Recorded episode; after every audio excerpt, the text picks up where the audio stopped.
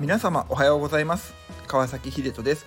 始まりました。毎週ひでトーク。今日も聞いていただきありがとうございます。この放送は私衆議院議員川崎ひでとが気になるテクノロジーに関するニュース政治に関するニュースどうでもいい話などなどを勝手気ままにお話しするゆるトーク番組です。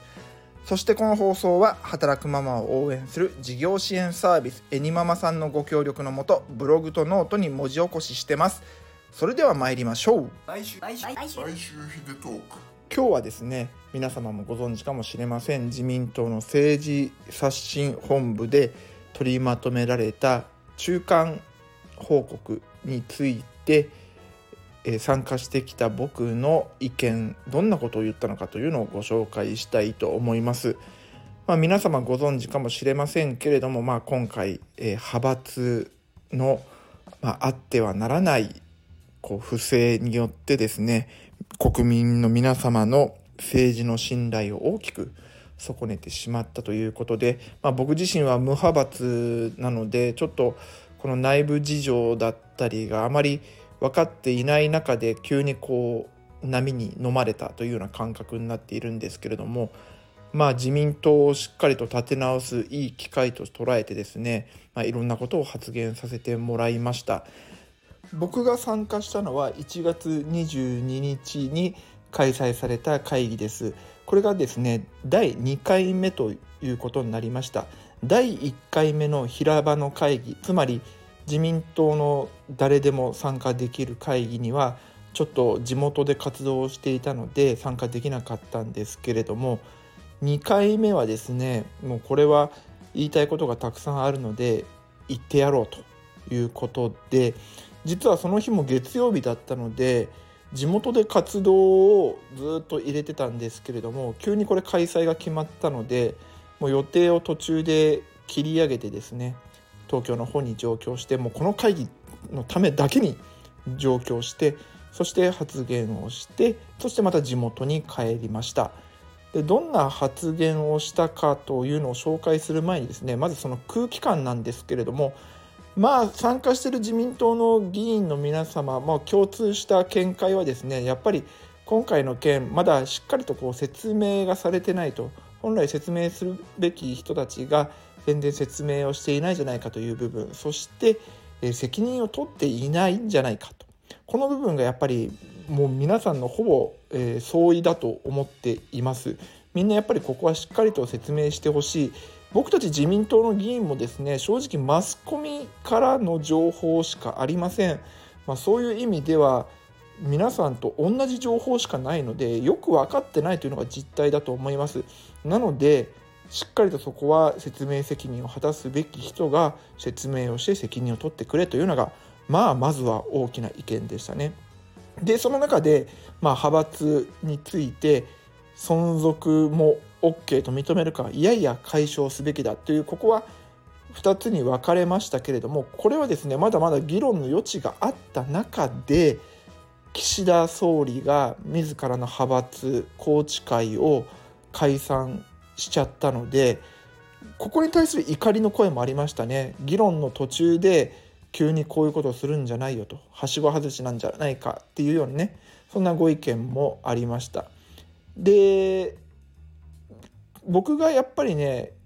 これ気になって発言をさせてもらったんですけども気になったのが国民の皆さんはこういうふうに思ってるとか国民の声はこうだっていうことを結構ね口々におっしゃる議員の皆さんいたんですけれどもまずこの点においてちょっと待てよと、まあ、今回のこの事件が発覚したのが、まあ、言ってみれば年末ですよね。えーそれで国会が終わってから我々はこう地元にそれぞれ帰って地元活動をするんですけれどもはっきり言うとですねもう地元活動は正直言うともうこの時期は忘年会そして年が明けると新年会とか合宿交換会とかあとは各自治会の初参会と呼ばれる集会、まあ、こうしたものにですね来賓で行ったりするのがもうほとんどなんですね時間がほとんどこれで取られるんです東京を拠点としてる議員さんなんてもう移動距離が短いから逆にもう忘年会新年会なんてはしごしまくりだと思うのですごい数いってるんですよね。なので正直言うと全く地元の皆さんのお声を聞いてる時間がないというのが僕の実感です。なので国民の声がとか国民のみんなはこう思ってるって言っている人たちはですねぶっちゃけマスコミというフィルターを通してそれ解釈してないですかということを発言させてもらいましたそんなもうあのマスコミの書くままにそれを受け取ってやってるということで本来のね僕たち議員の仕事っていうのはそれぞれの選挙区で地元の方々と対話をしてそして何を感じられてるのか何を思われてるのかを拾い上げるのが僕らのお仕事なので地元で絶対にお話なんか聞いていない？そんな時間なんてこの年末年始あるわけないのに国民の声って言っている政治家たちにちょっと疑問を感じますということをぶっちゃけ言わせてもらいました。でその上でですねもっともっと国民の意見を聞かなきゃいけないのに今日の会議もわざわざ東京の自民党本部で直接参加しか許されてないという状況なのでその体制もおかしいだろうと。自民党はやっぱり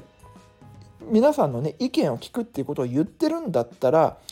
1分1秒でも長く地元で意見収集をするためにオンライン会議をどんどんやったらいいんじゃないかっていうことを言わせていただきました。ちょっとねこれは今まで皆さんが発言されてきた中身と違ってちょっと格論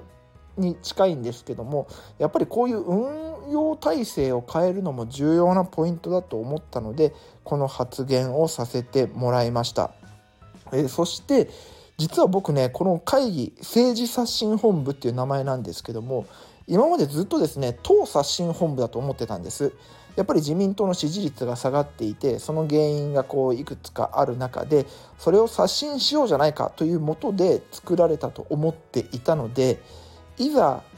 こう会議に出て改めて会議名を見ると政治刷新本部というふうになっていたので政治の在り方を刷新するというような目的で作られたんだというふうに理解はしたんですけどもじゃあ中間取りまとめで出てる内容はっていうと4項目のうち3つが党の話党の刷新についての話で政治の刷新についてはまあ、今後継続的に検討しますくらいで終わっていて全然政治刷新本部の名前と中身合ってないんじゃないですかということを言わせてもらいました。もうねこれ1期生のなのに生意気なことを言ったかなと思ったんですけれどもまあでも周りの先輩方もね「いえいえどんどん言え」みたいな感じで言ってくれたので言わせてもらいました。うん。やっぱり僕みたいにですねサラリーマンを経験した人間からすると会議の在り方とかあるいはその会議の名前みたいなものってやっぱりこの永田町の世界自民党の世界って異質なものに感じていてあこれが政治の世界なんだなっていうふうにやっぱり思っているもののもうめちゃくちゃ違和感しか感じないんですよね。やっぱりこのタイミングで変えていかなきゃいけないなというふうに思いました。もっと言っちゃえば会議でホワイトボードも何もない状態でどうやって出てきた意見をすり合わせんだっていう感じですよね。実際に意見を議論してるんじゃなくてそれぞれ思ったことを事務局長がノートにまとめてそして次の回までにまとめてくるっていうようなそういうレベルなのであんまりね自民党の中で議論っていうのがいわゆる会社の中でのブレインストーミングに程遠い状態になっています。ちょっとこういう体質もね是非僕は変えていきたいと思います。ということで今日の毎週ヒデトークは政治刷新本部で話をした内容についてお話しさせていただきました。今週も1週間張り切ってまいりましょう。じゃあね。